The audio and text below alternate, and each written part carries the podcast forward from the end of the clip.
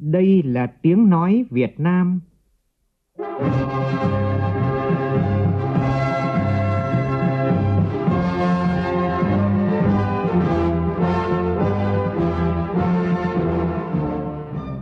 là tiếng nói Việt Nam, phát thanh từ Hà Nội, thủ đô nước Cộng hòa xã hội chủ nghĩa Việt Nam.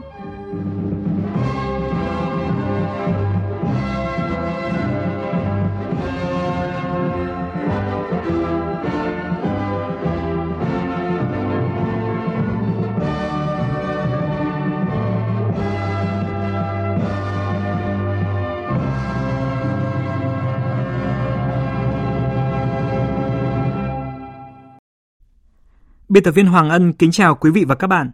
Mời quý vị cùng nghe chương trình Thời sự trưa của Đài Tiếng Nói Việt Nam với những nội dung chính sau đây.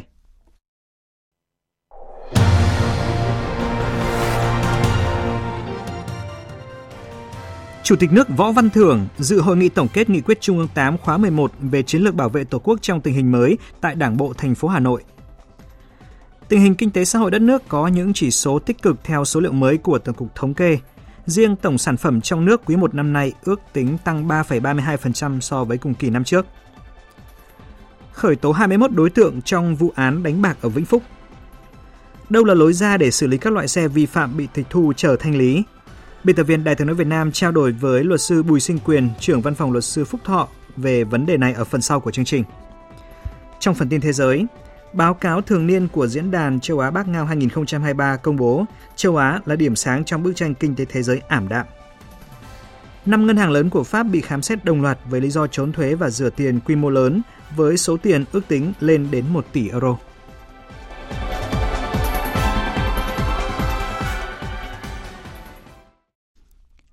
Bây giờ là nội dung chi tiết. Sáng nay tại Hà Nội, Thành ủy Hà Nội tổ chức hội nghị tổng kết 10 năm thực hiện nghị quyết Trung ương 8 khóa 11 về chiến lược bảo vệ Tổ quốc trong tình hình mới. Chủ tịch nước Võ Văn Thưởng, trưởng ban chỉ đạo xây dựng đề án tổng kết 10 năm thực hiện nghị quyết dự và phát biểu chỉ đạo tại hội nghị. Phóng viên Vũ Dũng đưa tin.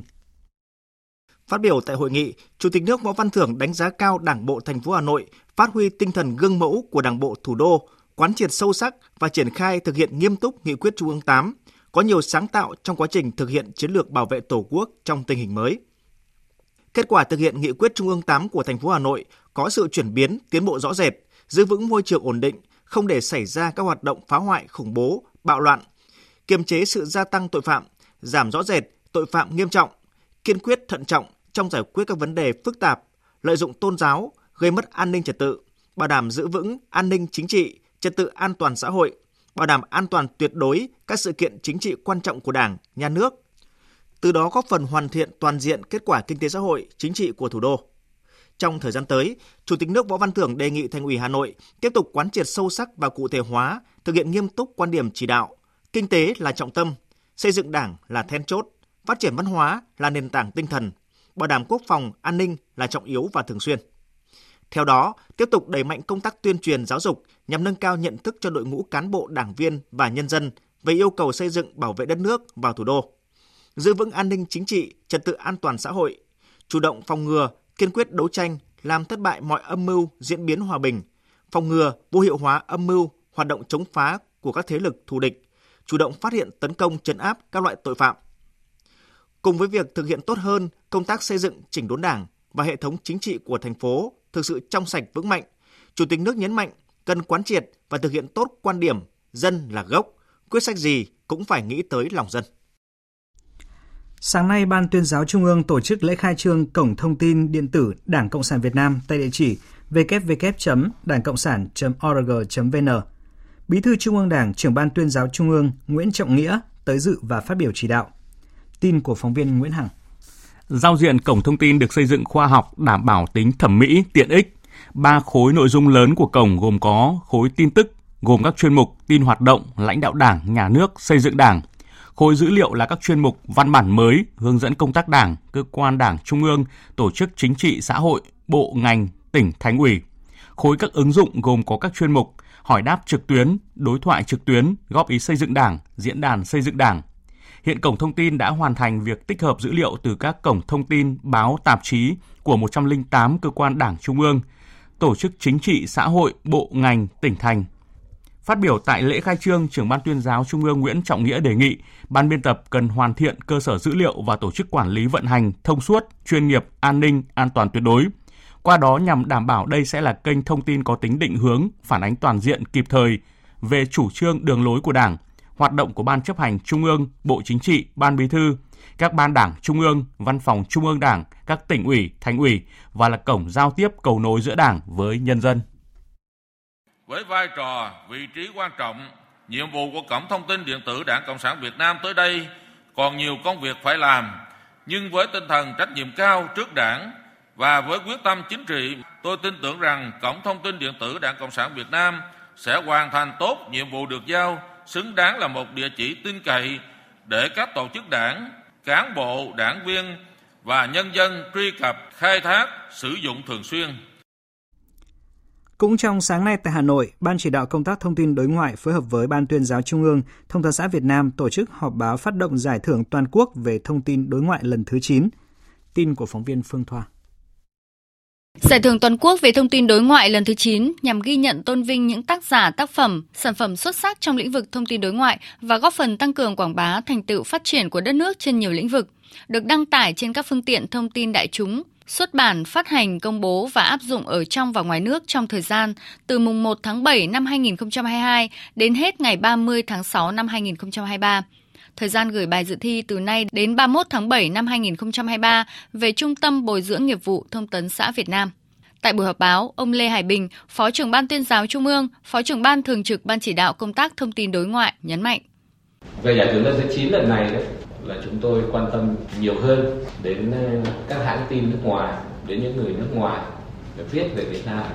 Ờ, chúng tôi cũng ờ, mở rộng ra thêm cái hạng mục liên quan đến sáng tạo, ý tưởng, bất cứ những cái gì mà khiến cho Việt Nam đẹp hơn thêm, lan tỏa rộng rãi hơn thêm. Thật ra thì cái xu hướng này đã diễn ra trong vài năm qua, nhưng năm nay chúng tôi nhấn mạnh hơn để mà làm sao thu hút được nhiều hơn các ờ, đối tượng, lực lượng tham gia vào giải thưởng. Cũng tại Hà Nội, Ban chỉ đạo bảo vệ nền tảng tư tưởng của Đảng đấu tranh phản bác các quan điểm sai trái, thù địch, gọi tắt là Ban chỉ đạo 35 của Bộ Công Thương, hôm nay tổ chức lễ phát động cuộc thi chính luận về bảo vệ nền tảng tư tưởng của Đảng, đấu tranh phản bác các quan điểm sai trái, thù địch trong tình hình mới năm 2023.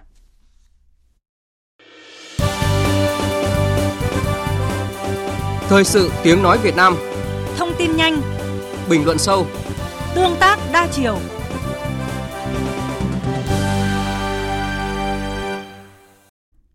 Mời quý vị nghe tiếp chương trình Thời sự trưa của Đài Tiếng Nói Việt Nam. Sáng nay, trong kỳ công bố số liệu thống kê kinh tế xã hội quý 1 của năm nay, đại diện Tổng cục Thống kê, Bộ Kế hoạch và Đầu tư cho biết, tổng sản phẩm trong nước GDP ước tính tăng 3,32% so với cùng kỳ năm trước. Tổng sản phẩm trên địa bàn tỉnh, thành phố trực thuộc Trung ương tăng ở 58 địa phương, giảm ở 5 địa phương. Đáng chú ý, số doanh nghiệp rút khỏi thị trường tăng, xuất nhập khẩu giảm, chỉ số giá tiêu dùng tăng. Theo các chuyên gia, kinh tế Việt Nam thời gian tới sẽ có nhiều thách thức. Phóng viên Thu Trang thông tin. Đáng chú ý, tổng vốn đầu tư nước ngoài đăng ký vào Việt Nam tính đến ngày 20 tháng 3 đạt 5,45 tỷ đô la Mỹ, giảm 38,8%. Vốn đầu tư trực tiếp nước ngoài thực hiện tại Việt Nam ước đạt 4,32 tỷ đô la Mỹ, giảm 2,2%. Chỉ số giá tiêu dùng CPI tăng 4,18%, lạm phát cơ bản tăng hơn 5%. Như vậy, áp lực lạm phát đang rất lớn, kinh tế Việt Nam thời gian tới có nhiều thách thức. Bà Nguyễn Thu Anh, vụ trưởng vụ thống kê giá, Bộ Kế hoạch và Đầu tư diễn giải. Thứ nhất là chúng ta thấy giá nguyên nhiên vật liệu trên thế giới hiện nay có vẻ như đã giảm nhiệt nhưng nó vẫn đang ở cái ờ, mức cao và giá năng lượng cũng như là các cái vật tư chiến lược được dự báo là sẽ tiếp tục là diễn biến phức tạp do cái sự ảnh hưởng của cái cuộc chiến tranh giữa Nga và Ukraine, sự phân cực trong quan hệ giữa những cái nước lớn, xu hướng là gia tăng trở lại và rồi cái sự phục hồi của kinh tế Trung Quốc thì nó cũng sẽ có khả năng ảnh hưởng tới giá cả à, trên thế giới. Mà Việt Nam thì chúng ta phải nhập khẩu rất là nhiều nguyên nhiên vật liệu. À, một điểm nữa đó là từ mùng 1 tháng 7 này thì chúng ta sẽ tăng lương. Mà theo cái à, thông thường thì sau khi tăng lương thì giá cả hàng hóa sẽ thường là sẽ tăng lên. Và đặc biệt là cái việc mà điều chỉnh giá mà do nhà nước quản lý thì nó cũng sẽ tác động tới CPI năm 2023. Tôi lấy ví dụ như là hiện tháng 9 này thì chúng ta bước vào năm học mới rồi thu học phí theo như là nghị định à, 81 của chính phủ sẽ tác động vào cái CPI của năm nay.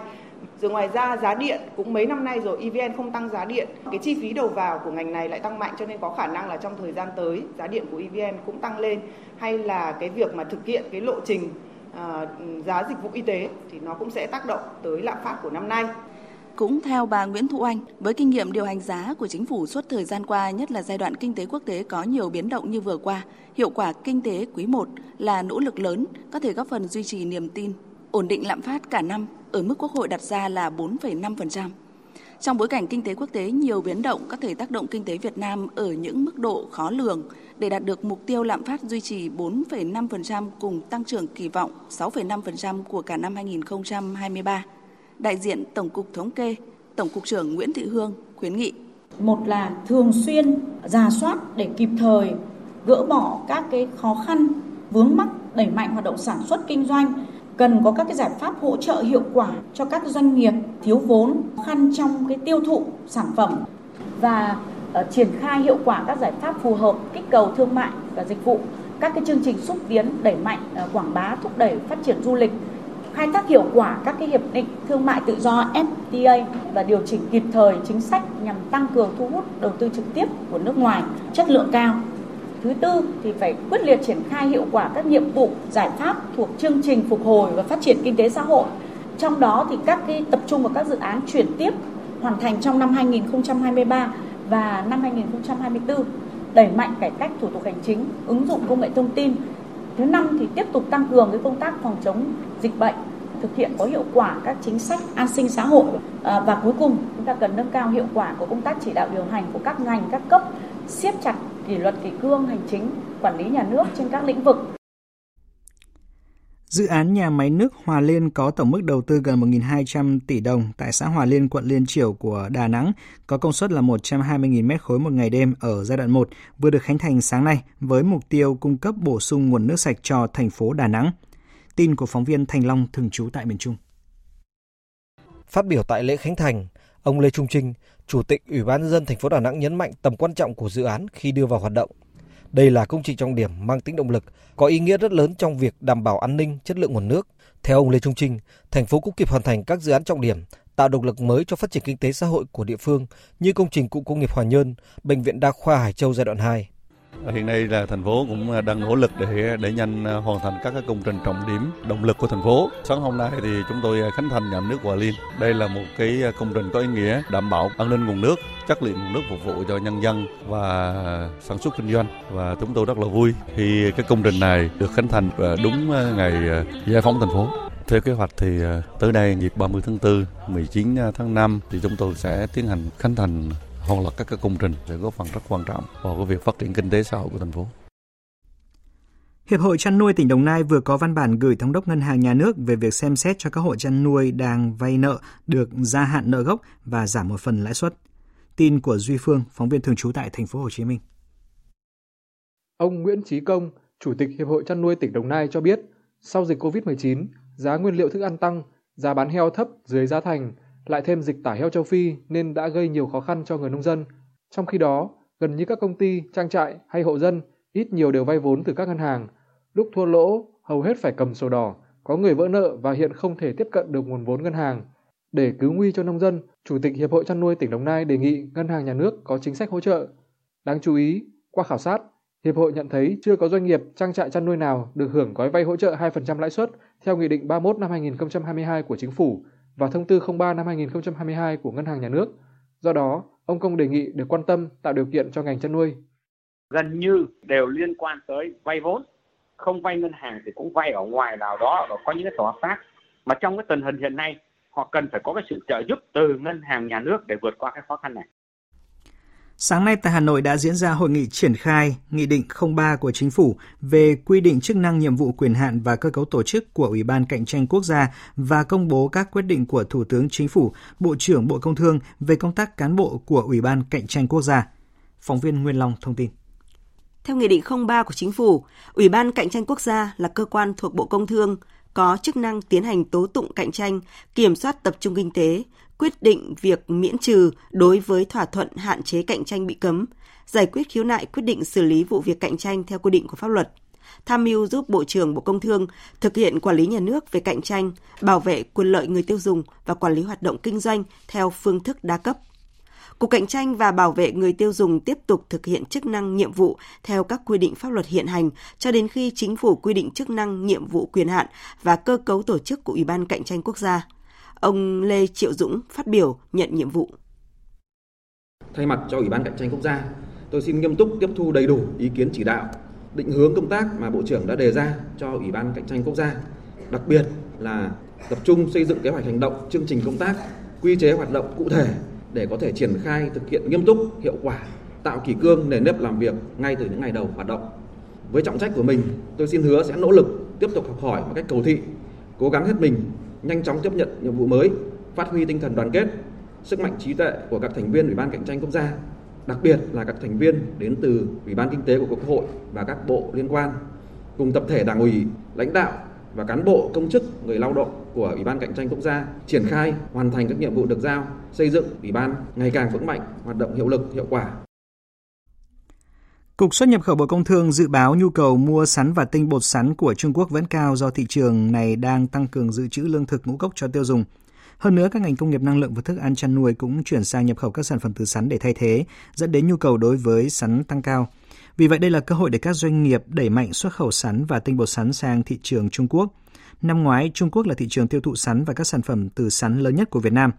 Năm ngoái thì sắn và sản phẩm sắn là một trong số ít mặt hàng nông sản xuất khẩu đạt kim ngạch tăng trưởng tốt so với năm 2021. Cả nước xuất khẩu được gần 3 triệu tấn, đạt trị giá hơn 1 tỷ 200 triệu đô la Mỹ, tăng 11% về lượng và tăng hơn 17% về giá trị so với năm 2021. Cũng liên quan đến thị trường Trung Quốc, từ khi trái sầu riêng được xuất khẩu chính ngày sang đây, mức giá trong nước tăng cao. Nhiều nông dân ở tỉnh Lâm Đồng đã chặt bỏ các loại cây trồng khác để chuyển sang trồng loại cây này, khiến diện tích tăng mạnh. Lo ngại mất cân đối về thị trường, ngành nông nghiệp của tỉnh Lâm Đồng phát đi cảnh báo, khuyến cáo nông dân không nên tự phát mở rộng diện tích sầu riêng. Phản ánh của Quang Sáng, phóng viên Đài tiếng nói Việt Nam thường trú tại Tây Nguyên. Mặc dù đã có một hecta sầu riêng cho trái ổn định, nhưng do nhận thấy loại cây ăn quả này mang lại nguồn thu nhập lớn, nên gia đình ông Nguyễn Văn Trung ở xã Đinh Trang Hòa, huyện Di Linh, tỉnh Lâm Đồng đã quyết tâm mở rộng thêm diện tích canh tác. Bây giờ thì bà con thì ai cũng thế thôi. Người nông dân mình thì thấy người nọ có, người kia có, mình cũng phải phấn đấu trồng bú xua mà chỗ nào cũng trồng sầu riêng. Không chỉ riêng ông Trung, Thói sầu riêng đang mang lại hiệu quả kinh tế trước mắt rất cao.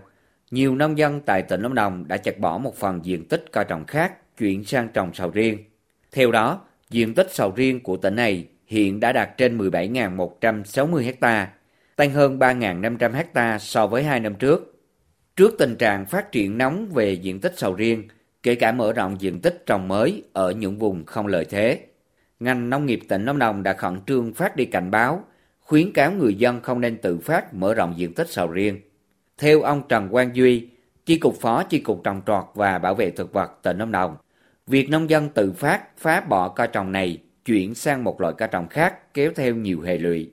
Trong đó, lo ngại lớn nhất là nguy cơ dẫn đến cung vượt cầu, phá vỡ sự ổn định của thị trường trong thời gian tới khuyến cáo người dân là không nên nóng vội chặt bỏ các diện tích cây trồng khác thay thế sầu riêng, đặc biệt là thay thế những diện tích cây trồng đã có hiệu quả từ trước đến nay. Chúng ta đã có những bài học kinh nghiệm rất là đau thương từ những cái giai đoạn trước có thể nói đến như là cây à, thanh long và nhiều loại cây trồng khác sau thời gian tăng rất nóng thì đã có cái mức giá nó tụt rất là cao làm cho ảnh hưởng rất lớn đến sản xuất của người dân.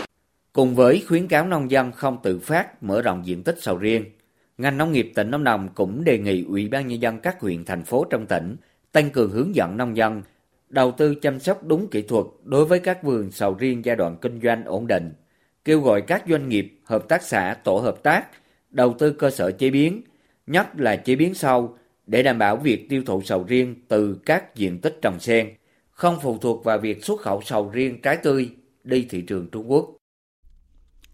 Tại Hà Nội, Bộ Lao động Thương binh và Xã hội, Tổng Liên đoàn Lao động Việt Nam, Liên đoàn Thương mại và Công nghiệp Việt Nam Liên minh Hợp tác xã Việt Nam và Tổ chức Lao động Quốc tế tại nước ta đã ký khung chương trình hợp tác quốc gia Việt Nam ILO về việc làm thỏa đáng giai đoạn 2022-2026. Tin của phóng viên Hà Nam. Đây là khung chương trình quốc gia về việc làm thỏa đáng lần thứ tư của Việt Nam kể từ khi Việt Nam gia nhập trở lại Tổ chức Lao động Quốc tế vào năm 1992. Sự hợp tác đầu tiên giữa Tổ chức Lao động Quốc tế và Việt Nam vào năm 1994 nhằm hỗ trợ Việt Nam xây dựng Bộ luật lao động trong bối cảnh Việt Nam hình thành khuôn khổ pháp lý mới để quản trị thị trường lao động trong quá trình đổi mới. Phát biểu tại lễ ký kết, Bộ trưởng Bộ Lao động Thương binh và Xã hội Đào Ngọc Dung cho biết. Kể từ khi chương trình nghị sự về việc làm thỏa đáng được phát động trên toàn cầu, Việt Nam và Tổ chức Lao động Quốc tế đã cùng nhau xây dựng và ký kết thực hiện ba chu kỳ hợp tác. Trong ba chu kỳ vừa qua, ILO đã luôn đồng hành cùng các đối tác ba bên của Việt Nam triển khai hiệu quả các chương trình việc làm thỏa đáng, góp phần thúc đẩy tiến bộ công bằng xã hội. Các hoạt động hỗ trợ kỹ thuật của ILO được thực hiện thông qua chương trình dự án hợp tác. Trong chu kỳ hợp tác lần thứ tư này, chính phủ Việt Nam tiếp tục đặt trọng tâm vào việc làm, phát triển nhân lực và an sinh xã hội gắn với tiến trình hội nhập kinh tế trong bối cảnh mới, phù hợp với chiến lược phát triển bền vững, cân bằng giữa các mục tiêu kinh tế và mục tiêu xã hội, đảm bảo quyền lợi cho người lao động, cho doanh nghiệp và cho xã hội. Tại lễ ký kết, Giám đốc Tổ chức Lao động Quốc tế Việt Nam Ingrid Christensen chia sẻ, các ưu tiên của Việt Nam về tạo việc làm xanh và năng suất, bảo vệ và an sinh xã hội cho người lao động, duy trì quản trị thị trường lao động và quan hệ lao động hiệu quả được đánh giá cao. Việt Nam có thể trở thành quốc gia tiên phong trong sáng kiến của Tổng thư ký Liên Hợp Quốc về chương trình thúc đẩy toàn cầu về việc làm và an sinh xã hội, hướng tới chuyển đổi công bằng.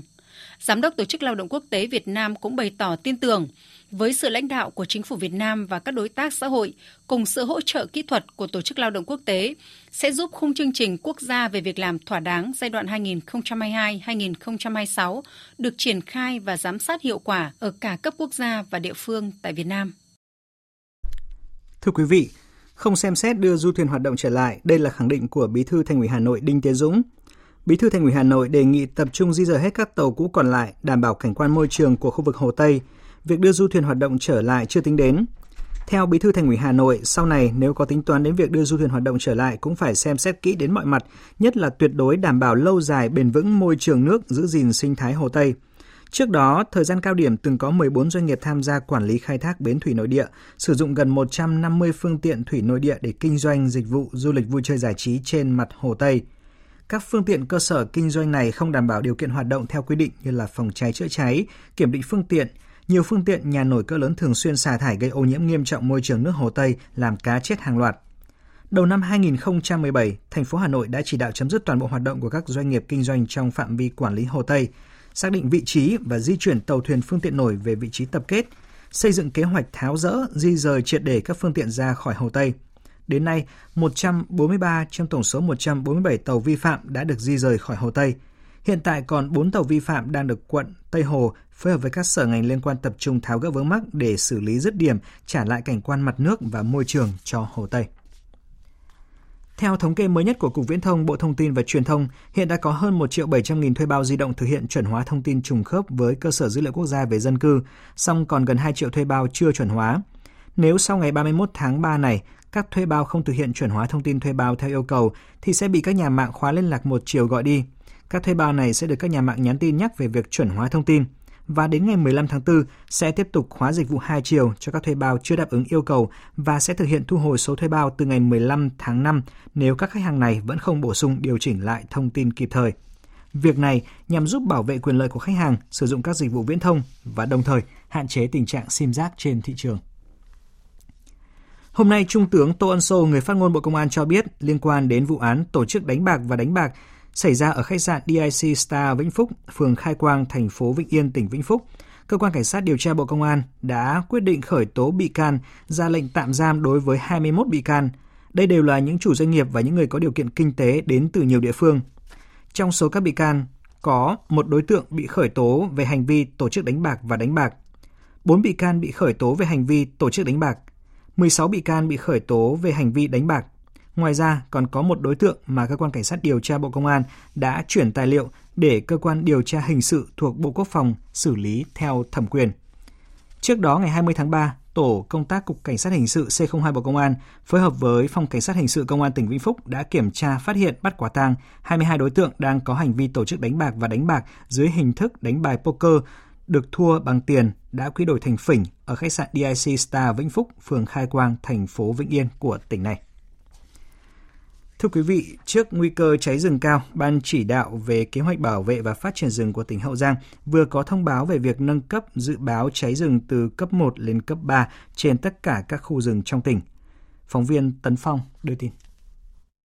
Qua kiểm tra thực tế của ngành chức năng tỉnh Hậu Giang tại các khu rừng trên địa bàn tỉnh, hiện tại mực nước dưới chân rừng đã xuống thấp và đang dần khô cạn, đồng thời thực bì, dây leo tại một số lô rừng đã có hiện tượng chết khô. Theo dự báo của Đài khí tượng thủy văn tỉnh, thì thời tiết trên địa bàn trong những ngày tới không mưa, ít mây, ngày nắng, nhiệt độ ngoài trời tăng cao, nhất là vào khoảng thời gian từ 11 giờ đến 15 giờ, có thời điểm nhiệt độ cao nhất từ 34 đến 36 độ C. Để chủ động triển khai có hiệu quả công tác phòng cháy, chữa cháy rừng, giảm thiểu thiệt hại tối đa do cháy rừng gây ra trong mùa khô năm nay, ngoài việc nâng cấp dự báo cháy rừng, Ban chỉ đạo về kế hoạch bảo vệ và phát triển rừng tỉnh Hậu Giang còn đề nghị Ban chỉ đạo phòng cháy, chữa cháy rừng, huyện Phụng Hiệp, huyện Long Mỹ và các đơn vị chủ rừng trên địa bàn tỉnh theo dõi sát tình hình hạn mặn để vận hành hệ thống cống đập, trong đó cần tranh thủ lấy nước ngọt vào rừng vào các đợt chiều cường, chuẩn bị các phương tiện dụng cụ chữa cháy rừng sẵn sàng, cơ động và vận hành tốt, tổ chức ứng trực cháy rừng cũng như tuần tra bảo vệ rừng ở khu vực trọng điểm xuyên suốt kể cả thứ bảy, chủ nhật và các ngày nghỉ lễ. Và tiếp ngay sau đây trước khi chuyển sang phần tin thế giới, chúng tôi xin gửi đến quý vị những thông tin thời tiết. Thưa quý vị và các bạn, trưa nay các tỉnh thành Bắc Bộ mức nhiệt vẫn thấp kèm mưa rông vài nơi. Lúc này hơn 12 giờ, nhưng mà nếu quý vị ở miền Bắc sẽ vẫn cảm thấy hơi lạnh khi mà ngoài trời lúc này chỉ khoảng 22 đến 24 độ. Còn tại các tỉnh phía Tây Bắc Bộ từ 24 đến 25 độ. Từ giờ đến chiều, Trung Du và vùng núi phía Đông Bắc Bộ nhiều điểm vẫn xuất hiện mưa rào rải rác kèm theo rông. Mức nhiệt thấp lại kết hợp với độ ẩm trong không khí cao nên sẽ khiến quý vị cảm thấy rét rõ rệt về chiều và tối. Vì vậy, để đảm bảo sức khỏe, quý vị ở miền Bắc nên trang bị thêm áo khoác ấm, khăn quàng cổ cùng áo mưa để chủ động trong các hoạt động di chuyển. Lui vào Trung Bộ, chiều nay nhiều nơi có mưa rào rải rác và có nơi có rông, kèm theo các hiện tượng thời tiết cực đoan. Nắng thì vẫn tiếp diễn ở Tây Nguyên và Nam Bộ, đặc biệt tại các tỉnh miền Đông Nam Bộ như Biên Hòa, Thủ Dầu Một, Thành phố Hồ Chí Minh, trưa chiều nay nắng nóng trên 35 độ.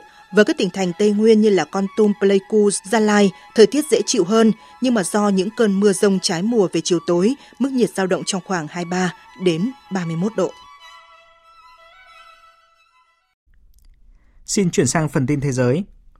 Báo cáo thường niên của Diễn đàn châu Á Bắc Ngao 2023 công bố hôm qua nhận định với tốc độ tăng trưởng được dự báo đạt 4,5% trong năm nay, châu Á là điểm sáng trong bức tranh kinh tế thế giới ảm đạm. Bích Thuận, phóng viên Đài tiếng nói Việt Nam thường trú tại Bắc Kinh đưa tin. Tại cuộc họp báo đầu tiên tổ chức ngày 28 tháng 3, Hội nghị thường niên Diễn đàn châu Á Bắc Ngao gọi tắt là BFA đã công bố hai bản báo cáo thường niên gồm triển vọng kinh tế châu Á và tiến trình hội nhập và phát triển bền vững của châu Á và thế giới. Báo cáo cho rằng, năm nay, sự phục hồi chung của các nền kinh tế châu Á sẽ tăng tốc. Tăng trưởng kinh tế dự kiến đạt 4,5%, tăng so với mức 4,2% của năm ngoái, trở thành điểm sáng trong bối cảnh kinh tế thế giới suy thoái. Châu Á đã đóng vai trò dẫn dắt chủ động và tích cực hơn trong điều phối chính sách kinh tế vĩ mô toàn cầu. Quản trị kinh tế toàn cầu đã bước vào thời khắc châu Á. Theo báo cáo, năm 2023, trong bối cảnh kinh tế thế giới giảm tốc và toàn cầu hóa đối mặt với nguy cơ phân mảnh, sự phục hồi tổng thể của kinh tế châu Á sẽ tiếp tục được thúc đẩy. Tiến trình hội nhập sản xuất, thương mại, đầu tư và tài chính khu vực sẽ được đẩy nhanh. Châu Á nổi lên như một điểm sáng trong bức tranh ảm đạm của nền kinh tế thế giới. Báo cáo cũng chứng minh tiến trình hội nhập kinh tế khu vực ở châu Á liên tục được thúc đẩy từ nhiều khía cạnh như thương mại hàng hóa, thương mại dịch vụ, mức độ hội nhập đầu tư trực tiếp, hội nhập tài chính và tiến trình phát triển của các nền kinh tế châu Á. Báo cáo cho biết, năm 2021, mức độ phụ thuộc vào thương mại châu Á của các nền kinh tế châu Á duy trì ở mức khá cao, đạt 57,4%. Trung Quốc và ASEAN, hai trung tâm thương mại quan trọng ở châu Á, có sự gắn kết chặt chẽ. Trong khi đó, Ngân hàng Thế giới hôm qua công bố báo cáo cho biết trong vòng 10 năm tới, nền kinh tế toàn cầu có thể duy trì tốc độ tăng trưởng chậm nhất trong nhiều thập kỷ do hậu quả của đại dịch COVID-19, xung đột Ukraine, bất ổn tài chính và lạm phát cao. Thế giới sẽ đối mặt với một thập kỷ bị đánh cắp tăng trưởng nếu không có các chính sách quyết liệt. Tổng hợp của biên tập viên Đài tiếng nói Việt Nam. Các nhà kinh tế của Ngân hàng Thế giới ước tính tốc độ tăng trưởng tiềm năng của nền kinh tế toàn cầu chỉ có thể đạt mức trung bình 2,2% từ nay đến năm 2030 thấp so với 2,6% của thập kỷ gần đây nhất và thấp xa so với 3,5% của những năm đầu thập niên 2000. Các nhà kinh tế cho biết áp lực lạm phát, sự bất ổn tài chính và nhân khẩu học không thuận lợi sẽ cản trở tăng trưởng. Thêm vào đó, dân số già sẽ làm suy yếu lực lượng lao động ở các nền kinh tế tiên tiến. Ngoài ra, những hậu quả kéo dài của đại dịch COVID-19 bao gồm cú sốc đối với nguồn nhân lực sẽ tác động tiêu cực đến tăng trưởng. Xung đột Ukraine làm gia tăng bất ổn và đầu tư giảm hơn nữa, đặc biệt là ở châu Âu. Căng thẳng địa chính trị kể từ năm 2010 đã khiến thương mại toàn cầu hầu như không tăng trưởng. Ông Ihan Coase, chuyên gia thuộc Ngân hàng Thế giới cảnh báo sự kết hợp của những yếu tố trên có nghĩa là kỷ nguyên vàng của sự phát triển dường như sắp kết thúc. Theo các chuyên gia kinh tế, hậu quả có thể là một thập kỷ tăng trưởng thế giới bị đánh cắp. Tuy nhiên, báo cáo của Ngân hàng Thế giới lưu ý tăng trưởng GDP tiềm năng có thể được đẩy lên tới 2,9% nếu các quốc gia tập trung chính sách vào việc tăng nguồn cung lao động, tăng năng suất và khuyến khích đầu tư. Báo cáo cho biết năng suất tăng, thu nhập cao hơn và lạm phát giảm đã giúp 25% số quốc gia đang phát triển đạt được vị thế thu nhập cao trong 3 thập kỷ qua, nhưng những động lực kinh tế đó hiện không còn. Tổng Giám đốc điều hành IMF kêu gọi các nền kinh tế tiên tiến có trách nhiệm trong vấn đề nâng lãi suất cũng như bảo vệ sự ổn định tài chính. Quá trình chuyển đổi nhanh chóng từ thời kỳ lãi suất thấp kéo dài sang chính sách thắt chặt tiền tệ mạnh mẽ là cần thiết để chống lại lạm phát. Tuy nhiên, quá trình này chắc chắn gây ra những khó khăn và gia tăng bất ổn đối với kinh tế thế giới. Những khủng hoảng gần đây trong lĩnh vực ngân hàng tại một số nền kinh tế phát triển hàng đầu thế giới là minh chứng cho điều này. Các nhà hoạch định chính sách hành động quyết đoán để đối phó với rủi ro ổn định tài chính và chúng ta đã thấy nền kinh tế tiên tiến, các ngân hàng trung ương tăng cường cung cấp thanh khoản bằng đồng đô la. Những hành động này đã làm giảm căng thẳng thị trường ở một mức độ nào đó, nhưng sự không chắc chắn vẫn còn cao và điều đó cho thấy các quốc gia cần phải cảnh giác. Thông tấn Nga Interfax hôm nay cho biết Nga và Ấn Độ đang xem xét mở rộng việc sử dụng tuyến vận tải biển Bắc đi qua Bắc Cực vào cuối năm nay. Ông Chekunkov, Bộ trưởng Phát triển Viễn Đông và Bắc Cực của Nga đang có chuyến thăm Ấn Độ và hội đàm với các quan chức đồng cấp. Trong đó, vấn đề vận chuyển hàng hóa đáng tin cậy và an toàn qua tuyến đường biển Bắc sử dụng các cảng của Nga và Ấn Độ được quan chức hai bên chú trọng thảo luận. Trong một tuyên bố, ông Chekunkov nêu rõ, việc mở rộng tuyến vận tải mới rất quan trọng do có thể tiết kiệm 2 phần 3 chi phí so với vận chuyển thông thường. Cũng theo Bộ trưởng Phát triển Viễn Đông và Bắc Cực của Nga, tuyến đường biển Bắc chạy dọc theo bờ biển phía Bắc của Nga và là tuyến đường vận chuyển ngắn nhất giữa Đông Á và châu Âu, sẽ trở thành một tuyến đường vận chuyển chính trong tương lai gần. Từ nay tới cuối năm, Nga sẽ tiến hành đầu tư mạnh và củng cố cơ sở hạ tầng. Dự kiến tuyến đường này không được sử dụng vào mùa đông do băng dày, song do xu hướng nóng dần lên tại Bắc Cực, Nga có kế hoạch bắt đầu vận chuyển quanh năm vào cuối năm nay. Sau các cuộc đàm phán kéo dài 30 giờ, Chính phủ Liên minh tại Đức hôm qua đã thỏa thuận chấm dứt cuộc tranh cãi có nguy cơ làm hoãn các sáng kiến chính sách là lớn ở nền kinh tế hàng đầu châu Âu. Theo Bộ trưởng Tài chính Christian Lindner, kết quả các cuộc thảo luận là tích cực và sẽ không có tác động lớn đến ngân sách chính phủ. Thỏa thuận bao gồm việc sửa đổi các luật bảo vệ khí hậu, tăng cường giao thông đường bộ và đường sắt, cũng như phụ phí carbon đối với phí xe tải của Đức từ năm 2024 để chi trả cho một số sáng kiến các bên cũng đạt thỏa hiệp liên quan việc thay thế sưởi ấm bằng dầu và khí đốt bằng các giải pháp thân thiện hơn với môi trường. Liên minh gồm Đảng Dân Chủ Xã hội của Thủ tướng Đức Olaf Scholz, Đảng Xanh và Đảng Dân Chủ Tự Do ủng hộ doanh nghiệp đã tranh cãi về nhiều đề xuất khác nhau kể từ năm ngoái, làm dấy lên lo ngại về bế tắc chính sách ở nền kinh tế lớn nhất châu Âu sự thiếu tiến bộ và xích mích ngày càng tăng giữa Đảng Dân Chủ Tự Do và Đảng Xanh đã đặt câu hỏi về việc liệu chính phủ của Thủ tướng Olaf Scholz có thể thúc đẩy chương trình nghị sự đầy tham vọng của mình để hiện đại hóa nền kinh tế hay không. Văn phòng Công tố Tài chính Quốc gia Pháp hôm qua đã bất ngờ ra lệnh khám xét đồng loạt 5 ngân hàng lớn của Pháp với lý do trốn thuế và rửa tiền quy mô lớn với số tiền ước tính lên đến 1 tỷ euro. Mạnh Hà, phóng viên thường trú Đại tiếng nói Việt Nam tại Pháp đưa tin. Theo báo chí Pháp, các cuộc khám xét đã đồng loạt diễn ra trong sáng ngày 28 tháng 3 tại trụ sở của 5 ngân hàng lớn của Pháp là BNP Paribas, Exxon, Societe Generale, Natixis và HSBC nằm trong thủ đô Paris và khu tài chính La Défense. Trong thông cáo phát đi, Văn phòng Công tố Tài chính Quốc gia Pháp cho biết hồ sơ điều tra đã được mở từ cuối năm 2021 sau khi cơ quan này nhận được các tài liệu do cơ quan quản lý thuế Pháp cung cấp nghi ngờ các ngân hàng nói trên đã có hành vi trốn thuế và rửa tiền trốn thuế. Năm ngân hàng đã bị cáo buộc sử dụng cùng một phương pháp tài chính chung có tên gọi Kim Kim để trốn thuế đánh vào cổ tức mà những người nước ngoài nắm cổ phần trong các công ty của Pháp niêm yết trên thị trường chứng khoán phải trả. Cụ thể là các cổ đông nước ngoài sẽ nhượng lại cho các ngân hàng cổ phần của mình ngay trước ngày được chia cổ tức và ngày phải nộp thuế, để tránh bị đánh thuế, sau đó sẽ mua lại, nhận lại số cổ phần đã bán cùng với tiền cổ tức sau khi đã trừ đi một khoản phí hoa hồng phải trả cho các ngân hàng.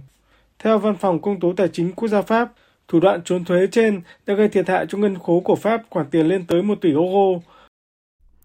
Và tiếp ngay sau đây chúng tôi xin thông tin về một mô hình hiệu quả trong việc khuyến khích trẻ em tái chế rác thải tại Ai Cập. Quận Mansi Ad Nasser ở thủ đô Cairo, Ai Cập có biệt danh là thủ phủ tái chế rác. Trong hơn một thế kỷ qua, những người dân ở đây đã thu gom và phân loại rác thải của thành phố, rút tiết kiệm khoảng 70% rác thải không bị trôn lấp lãng phí, cao hơn mức 30% ở các nước phát triển. Sinh ra và lớn lên ở quận Masiat Nasser, chị Teresa Sanet nhận thấy vai trò quan trọng của tái chế rác thải. Do đó, chị Teresa Sanet đã thành lập tổ chức CSAHA nhằm hướng dẫn trẻ em khám phá cách thức tái chế rác thải và bảo vệ môi trường một cách sáng tạo và tích cực. Chị Teresa Saet cho biết. Trẻ em nhìn thấy nhựa, bìa cứng và giấy. Vậy tại sao không sử dụng vật liệu có sẵn này để làm đồ chơi, nhạc cụ, bình hoa hoặc thứ gì đó có thể tái sử dụng? Tất cả những điều đó giúp trẻ em kết nối với môi trường nơi chúng sống và hình thành những suy nghĩ khác biệt. Thay vì tức giận về môi trường rác thải xung quanh, trẻ em có thể gia tăng giá trị cho môi trường. Hàng tuần, Mesaha tổ chức các lớp hướng dẫn tái chế rác thải cho khoảng 150 đến 200 trẻ em từ 6 đến 15 tuổi. Trong buổi học kéo dài 2 ngày, các em sẽ thu thập chai nhựa, que, bìa cứng, giấy, rồi tái chế những rác thải này thành đồ vật hữu dụng như nhạc cụ, tranh vẽ. Chị Saed hy vọng sẽ mở rộng dự án sang các khu vực khác ở Ai Cập. Thời sự VOV, nhanh, tin cậy, hấp dẫn. Thưa quý vị, thưa các bạn, vào đầu tháng 4 tới đây, lô xe máy gần 1.000 chiếc tại kho tạm giữ công an huyện Hóc Môn, thành phố Hồ Chí Minh sẽ được bán đấu giá. Mức giá khởi điểm là gần 500 triệu đồng.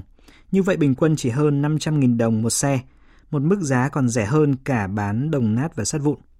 Câu chuyện các loại xe vi phạm bị tịch thu chờ thanh lý tại các quận huyện của thành phố Hồ Chí Minh và nhiều tỉnh thành phố lớn sẽ chưa có hồi kết nếu thiếu quyết tâm mở lối ra. Vậy những lối ra ấy là gì? Đây sẽ là nội dung của cả phỏng vấn của phóng viên Thu Huyền với luật sư Bùi Sinh Quyền, trưởng văn phòng luật sư Phúc Thọ. Mời quý vị cùng nghe. Xin chào và cảm ơn luật sư Bùi Sinh Quyền, trưởng văn phòng luật sư Phúc Thọ đã tham gia chương trình ạ. Vâng, xin kính chào quý vị thính giả Đài Tiếng Nói Việt Nam. Vâng, đầu tiên thì à, xin hỏi ông à, có bình luận gì khi mà nghe câu chuyện là 954 xe vi phạm được mang đấu giá với cái giá khởi điểm là chỉ 479 à, triệu đồng?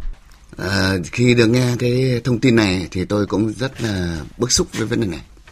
Một cái tài sản khổng lồ của người dân không những là Hóc Môn mà cả thành phố Hồ Chí Minh và cả các thành phố lớn đều rơi vào tình trạng này cả. Nhưng mà tại sao nó dẫn đến cái hậu quả xấu như thế? Bây giờ một cái xe máy như thế mà trị giá có 500 nghìn thì rõ ràng là dư luận cũng ừ, bắt đầu lên tiếng rất nhiều về vấn đề bức xúc về vấn đề này. Cái thứ hai nữa là nguyên nhân tại sao nó dẫn đến cái hậu quả đó. Có phải là mình giữ những cái xe đó, tạm giữ cái xe đó một cách tràn lan. Cái thứ hai nữa là trong quá trình trông coi quản lý cái xe đó thì thấy rõ ràng là cái việc trách nhiệm của cơ quan nhà nước khi mà tạm giữ xe của dân mà không có cái công tác bảo quản theo quy định của chính phủ thì rõ ràng là dẫn đến hậu quả xấu và bức xúc của người dân là có căn cứ. Dạ vâng. Chúng ta đã nói đến những cái sự à, lãng phí thì à, Thành phố Hồ Chí Minh đã kiến nghị là giảm cái thời hiệu xử phạt xe vi phạm hành chính từ 1 năm còn 3 tháng ạ. Ý kiến của luật sư như thế nào? Cái đề xuất của Thành phố Hồ Chí Minh thì tôi hoàn toàn ủng hộ. Nếu mà rút ngắn được thì rất là tốt trong cái việc cái thời gian những cái xe mà người ta vi phạm ấy, xử lý trong rất là ngắn như thế thì nó hạn chế cái hư hỏng. Và hạn chế cái việc phải trả cái tiền thuê bãi. Thì cái đó thì tôi hoàn toàn nhất trí. Nhưng mà trong cái nghị định 100 thì nó quy định rồi. Thế bây giờ nó có sửa lại ở trong cái nghị định 100 thì cái này thẩm quyền của chính phủ các địa phương mà đề xuất lên chắc là chính phủ cũng đồng ý cái việc đó thôi. Vâng. Nó cũng rất là dao động. Vâng. Cái nghị định nó không phải chặt chẽ. Vâng. Như là luật tùy theo cái điều kiện thực tế đúng không ạ? Vâng. Bên cạnh đó thì uh, thành phố cũng đề xuất là rút ngắn cái quy trình xử lý xe tăng vật đấy, nghĩa là um, xuống chỉ còn 2 3 tháng thay vì 2 năm. Vì là chúng ta đều biết là cái thủ tục xử lý một chiếc xe vi phạm thì uh, cực kỳ phức tạp. Vậy thì theo luật sư nên sửa đổi những cái quy định này ra sao? Đúng những cái quy định này nó rõ ràng là nó rất là phức tạp. Trong thực tế thì áp dụng vào thì nó rất là khó khăn. Cho nên nó dẫn đến mỗi địa phương người ta làm đều gặp khó khăn cả. Cái này là đúng. Nhưng mà hiện nay ấy, ờ, những cái vấn đề mà phải thực hiện thì không phải là đã làm đầy đủ theo thủ tục các cơ quan các cái tỉnh đều có cái cách làm khác nhau có những cái làm rất tốt có những cái làm là chưa tốt đặc biệt là theo cái ờ, nghị định 138 nếu như 138 anh thực hiện đúng thì cái xe nằm trong cái nhà bảo quản nó chuẩn thì nó không bị xuống cấp. Thì cái tài sản khi họ những người vi phạm người ta bỏ thì bán đấu giá nó còn có giá trị. Giá trị ấy là nhà nước thu được. Thì đấy tôi thấy nhất là yêu cầu các cơ quan nhà nước mà khi tạm giữ những cái phương tiện này nên thực hiện cái nghị định tức là ở điều 13 này rất rõ. Nhà nước chi hết phép mà cho làm uh, nơi uh, tạm giữ có người thuê, có người trông, có người bảo quản, sử dụng cái việc đó, chống những cái việc abc nó xảy ra. Thì nếu mà làm đúng như thế thì chắc cái phương tiện trong ấy không mức độ nát như bây giờ. Có những người dân là thực tế là người ta không có tiền nộp phạt người ta để đấy. Mà nó quá thời hạn đi, rồi có thể là thậm chí người ta bỏ, không đến nhận nữa. Hoặc là cái phạt nó nó cao hơn cái tiền mà bán cái xe ấy, người ta cũng không đến nhận. Thì cái đó thì nó cũng có. Nhưng mà cái việc đó có thành lý thì nó còn, nếu như nó hoàn chỉnh cái xe nó không bị hỏng thì cái giá trị thì nó sẽ cao hơn vâng. đó thì tôi thấy rằng là trong quá trình làm thì nó đúng là nó phức tạp thật mà khó khăn thật vâng. nhà nước phải đầu tư các tỉnh phải hết sức nỗ lực cái việc đó. Vâng và công an thành phố Hồ Chí Minh thì ờ, cũng đã chỉ đạo các đơn vị là áp dụng biện pháp tạm giữ giấy tờ, đặt tiền, tài sản để mà đảm bảo quyết định xử phạt vi phạm hành chính thay cho việc giữ phương tiện. Vậy thì theo luật sư cần sửa đổi như thế nào? Để nộp phạt hoặc là để lấy phương tiện ra không phải giữ nó có các cho quy định rồi. Ừ. Có cái là ta có làm nhiều thường xuyên hay không thôi thế các cơ quan mà thực thi pháp luật có nắm cái điều ấy để mà hướng dẫn người dân hay không ừ. thì đấy tôi thấy là cái việc ấy là làm bình thường nó không phải là mới mà cái này nó có trong nghị định 138 có hết rồi à, nhưng người, người thực thi có nắm được cái việc đó để mà hướng dẫn người dân để anh mang phương tiện anh đặt cái khoản tiền nhất định lên để cho mang về và ông có đề xuất gì thêm để mà giảm tải cho kho chứa và hạn chế cái tình trạng xe vi phạm bị hư hỏng xuống cấp lãng phí như thế này? Thì cái thứ nhất là tôi đề nghị là các cái tỉnh nên dành thành phố nên dành một cái quỹ đất để xây dựng một cái nhà để xe tạm giữ. Cái thứ hai là trong quá trình mà uh, triển khai thực hiện những cái xe mà cố tình không đến nhận theo cái thời hạn của cơ quan có thẩm quyền này thì nên tổ chức đấu giá ngắn này, tổ chức đấu giá một năm hai lần. Thì tự nhiên cái cái cái số lượng xe trong trong các cái nó không bị tồn động và không bị tồn động hai nữa là thu được cái tiền cái giá tiền nó nó đúng với cái giá trị của cái, cái tài sản đó. Cái thứ ba nữa là nên có cái hợp tác chặt chẽ với nhau. Tức là cơ quan nhà nước khi thông báo phải nhiều lần thông báo cho người ta uh, nhắc người ta để người ta đến người ta thực hiện cái nghĩa vụ người ta nộp phạt cái đó hoặc là người ta phải nhấn nhận cái xe về Vâng, thưa quý vị, rõ ràng là cái việc giữ xe thì không phải là cái biện pháp uh, duy nhất và chúng ta cũng thấy là thực tế thì đang là một cái biện pháp mà gây uh, lãng phí rất là lớn đến uh, của cải vật chất xã hội và chúng ta cũng cần phải tính toán những cái mức xử phạt, hình thức xử phạt và cả những cái yếu tố điều kiện đi kèm để mà có hình thức thỏa đáng, hợp lý, hợp tình và không tạo thêm gánh nặng cho cả người dân và lực lượng uh, cảnh sát giao thông hay là cơ quan quản lý. Và một lần nữa xin cảm ơn luật sư Bùi Sinh Quyền, trưởng văn phòng luật sư Phúc Thọ đã tham gia chương trình. Quý vị và các bạn vừa nghe cuộc trao đổi giữa phóng viên Đài tiếng nói Việt Nam với vị khách mời liên quan đến vấn đề về xử lý các loại xe vi phạm bị tịch thu trở thanh lý. Phần cuối của chương trình thời sự trưa nay sẽ là trang tin đầu tư tài chính và những thông tin thể thao. Trang tin đầu tư tài chính. Quý vị và các bạn, tại thị trường thành phố Hồ Chí Minh lúc hơn 11 giờ trưa nay, giá vàng miếng SJC được công ty vàng bạc đá quý Sài Gòn niêm yết ở mức mua vào là 66 triệu 500 nghìn đồng một lượng và bán ra là 67 triệu 200 nghìn đồng một lượng. Tại thị trường Hà Nội, thương hiệu vàng dòng Thăng Long được công ty Bảo Tín Minh Châu niêm yết ở trạng thái tăng giá với mức mua vào là 54 triệu 960 nghìn đồng và bán ra là 55 triệu 910 nghìn đồng một lượng. Trên thị trường tiền tệ, tỷ giá trung tâm được Ngân hàng Nhà nước công bố áp dụng cho hôm nay là 23.602 đồng một đô la Mỹ, giảm nhẹ 2 đồng so với hôm qua.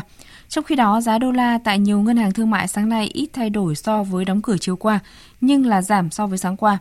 Lúc hơn 11 giờ trưa nay, Ngân hàng Vietcombank niêm yết giá mua vào là 23.320 đồng và bán ra là 23.660 đồng một đô la. Thương vụ đầu tư đáng chú ý là Ngân hàng Việt Nam Thịnh Vượng VP Bank đã đạt thỏa thuận bán 15% cổ phần cho ngân hàng Sumitomo Mitsui của Nhật Bản thông qua một đợt phát hành cổ phiếu riêng lẻ.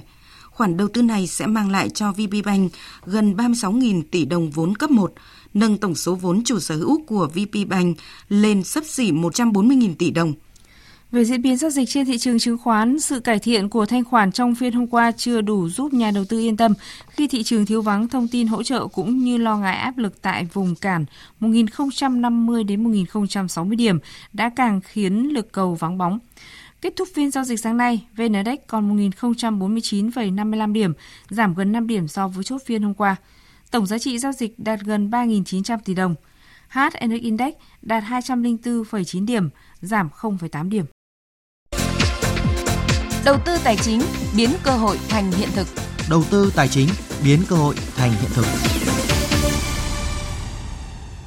Thưa quý vị và các bạn, thị trường chứng khoán sẽ hồi phục vào nửa cuối năm nay theo xu hướng bền vững hơn. Đây là nhận định của các chuyên gia qua những động thái hỗ trợ thị trường của cơ quan chức năng. Theo nhận định của chuyên gia chứng khoán, thị trường chứng khoán Việt Nam thời gian qua chịu biến động mạnh chủ yếu xuất phát từ tâm lý nhà đầu tư và lo ngại triển vọng kém tích cực của kinh tế chính trị thế giới. Tuy nhiên vẫn có điểm sáng nhất định là sự quay trở lại của khối ngoại.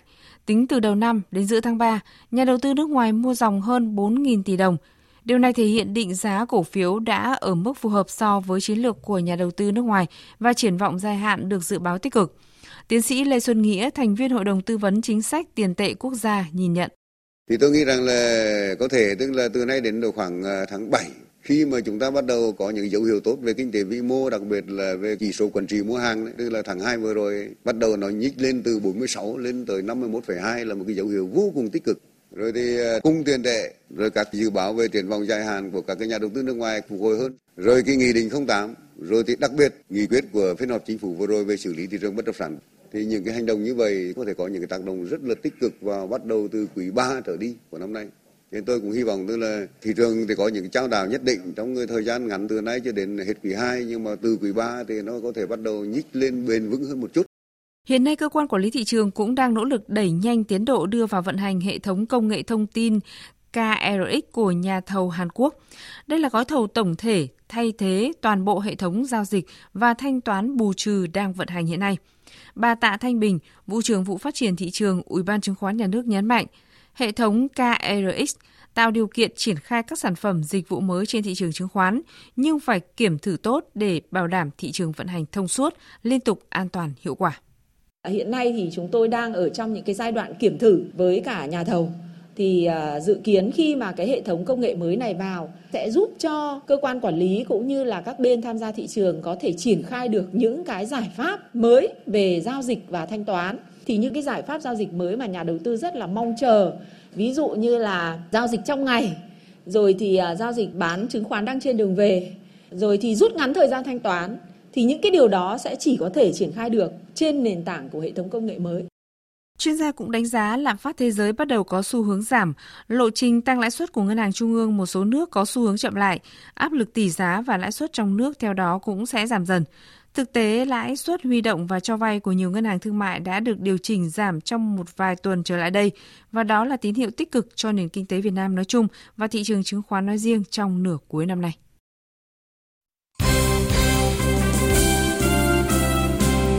Thưa quý vị và các bạn, thi đấu lấn lướt nhưng U23 Việt Nam vẫn phải nhận thất bại 4 năm trước U23 Kyrgyzstan ở loạt đá luân lưu đầy mây rủi trong lượt trận cuối giải giao hữu quốc tế U23 Doha Cup diễn ra dạng sáng nay.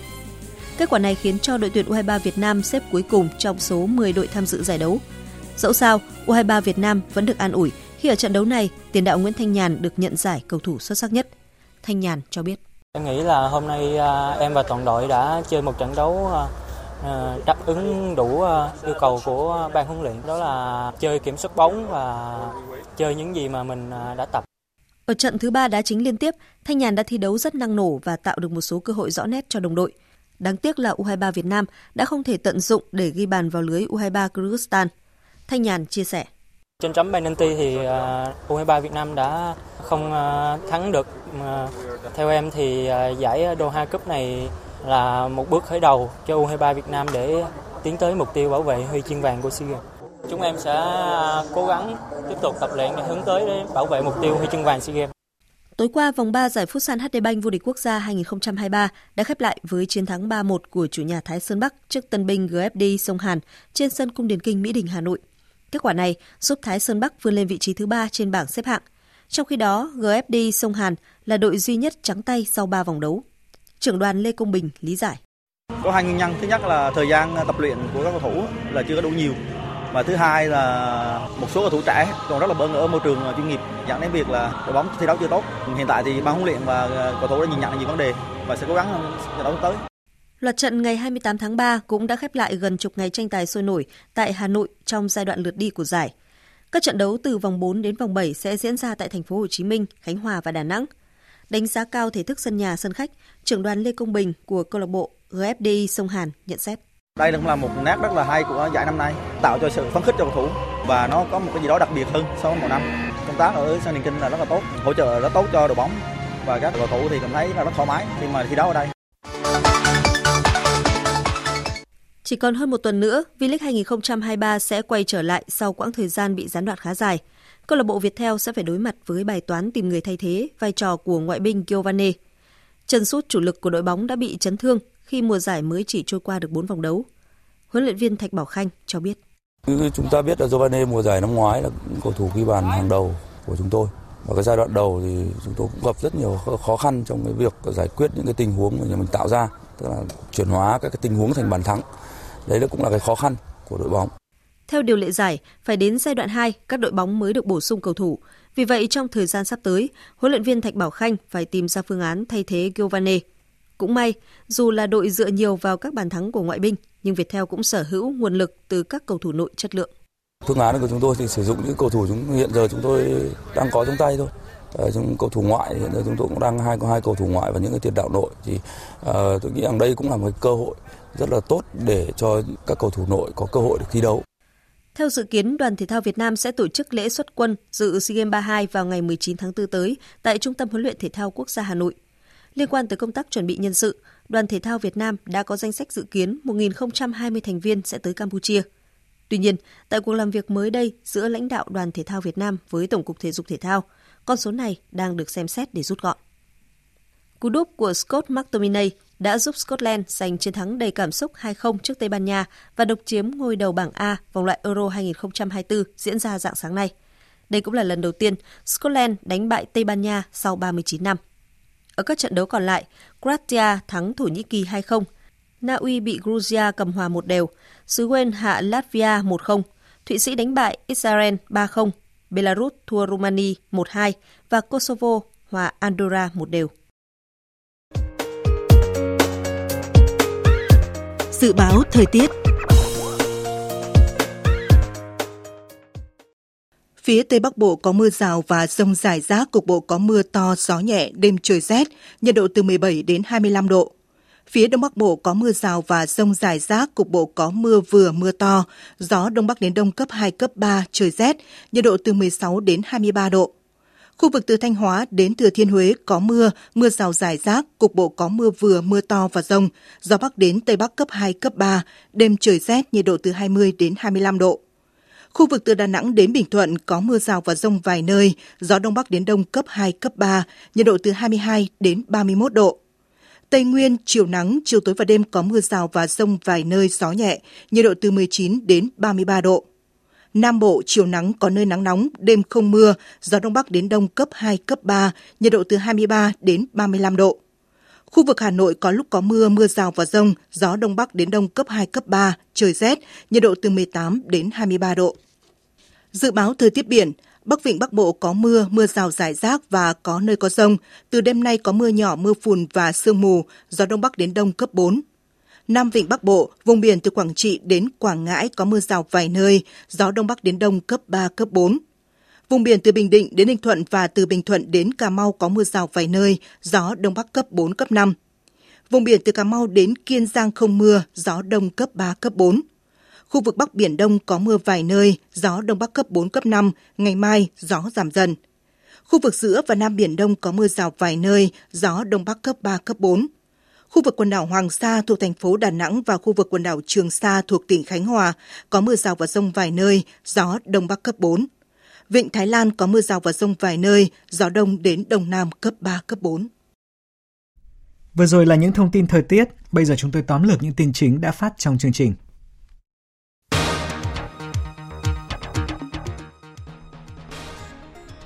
Dự hội nghị tổng kết nghị quyết Trung ương 8 khóa 11 về chiến lược bảo vệ Tổ quốc trong tình hình mới tại Đảng bộ thành phố Hà Nội, Chủ tịch nước Võ Văn Thưởng yêu cầu Thành ủy Hà Nội tiếp tục quán triệt sâu sắc và cụ thể hóa, thực hiện nghiêm túc quan điểm chỉ đạo, kinh tế là trọng tâm, xây dựng Đảng là then chốt, phát triển văn hóa là nền tảng tinh thần, đảm bảo quốc phòng an ninh là trọng yếu và thường xuyên. Tiếp tục đẩy mạnh công tác tuyên truyền giáo dục nhằm nâng cao nhận thức cho đội ngũ cán bộ, đảng viên và nhân dân về yêu cầu xây dựng bảo vệ đất nước và thủ đô. Trong quý một năm nay, dù tình hình thế giới tiếp tục biến động phức tạp khó lường, nhưng mà trong nước kinh tế vĩ mô ổn định, lạm phát được kiểm soát, các cân đối lớn cơ bản được đảm bảo, tăng trưởng GDP quý 1 đạt 3,32%. Thị trường tiền tệ với tỷ giá ổn định và lãi suất đang có xu hướng giảm. Đây là những thông tin đáng chú ý được nêu tại cuộc họp báo công bố số liệu thống kê kinh tế xã hội quý 1 năm nay của Tổng cục Thống kê, Bộ Kế hoạch và Đầu tư. Báo cáo thường niên của Diễn đàn Châu Á Bắc Ngao 2023 công bố mới đây nhận định với tốc độ tăng trưởng được dự báo đạt khoảng 4,5% trong năm nay, châu Á là điểm sáng trong bức tranh kinh tế thế giới ảm đạm. Văn phòng công tố Tài chính quốc gia Pháp đã bất ngờ ra lệnh khám xét đồng loạt 5 ngân hàng lớn của Pháp với lý do trốn thuế và rửa tiền quy mô lớn với số tiền ước tính lên đến 1 tỷ euro.